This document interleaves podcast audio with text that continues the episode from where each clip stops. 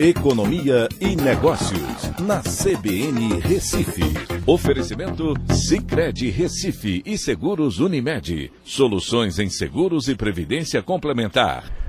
Olá, amigos, tudo bem? No podcast de hoje eu vou falar sobre a taxa de desemprego que subiu de 8,6% para 8,8% no trimestre encerrado em março isso segundo a PNAD contínua que é divulgada pelo IBGE.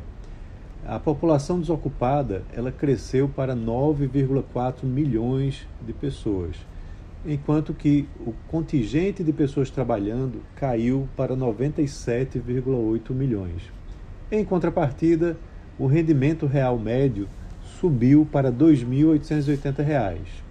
E é interessante a gente analisar isso porque é, um dia antes o Ministério do Trabalho divulgou que o Brasil gerou 195,17 mil empregos formais no mês de março, né, e inclusive um uh, valor acima da expectativa de mercado.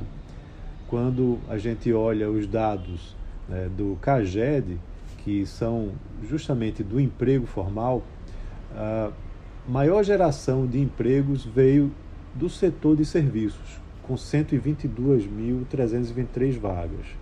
Mas construção, indústria, comércio eh, também geraram empregos e a agropecuária também trouxe geração de empregos.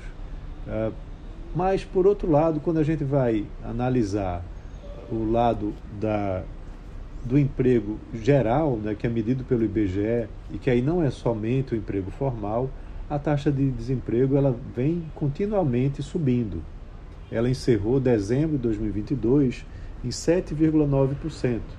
E aí, em janeiro, foi para 8,4%, fevereiro 8,6% e agora 8,8%.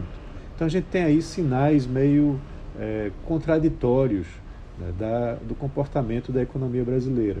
O setor de serviços teve um crescimento importante né, no mês de fevereiro, né, o que pode ter ajudado para o emprego formal ter sido elevado, apesar de que o setor de serviços ele emprega mais mão de obra informal do que formal.